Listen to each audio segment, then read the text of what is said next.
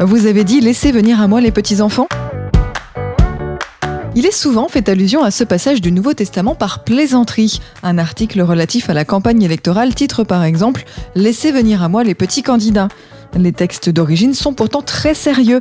On présente à Jésus des enfants pour qu'il impose les mains sur eux. Les apôtres ne jugent pas cela digne de lui. Jésus répond alors en Luc chapitre 18 versets 16 et 17 Laissez-les venir à moi, ne les empêchez pas car le règne de Dieu est alors pareil. Oui, je vous le dis, quiconque n'accueille pas le règne de Dieu comme un enfant n'y entrera pas. Le texte de Matthieu, chapitre 19, verset 14, est très proche. L'idée est que l'entrée dans le paradis demande une certaine innocence dans le sens de fraîcheur d'esprit.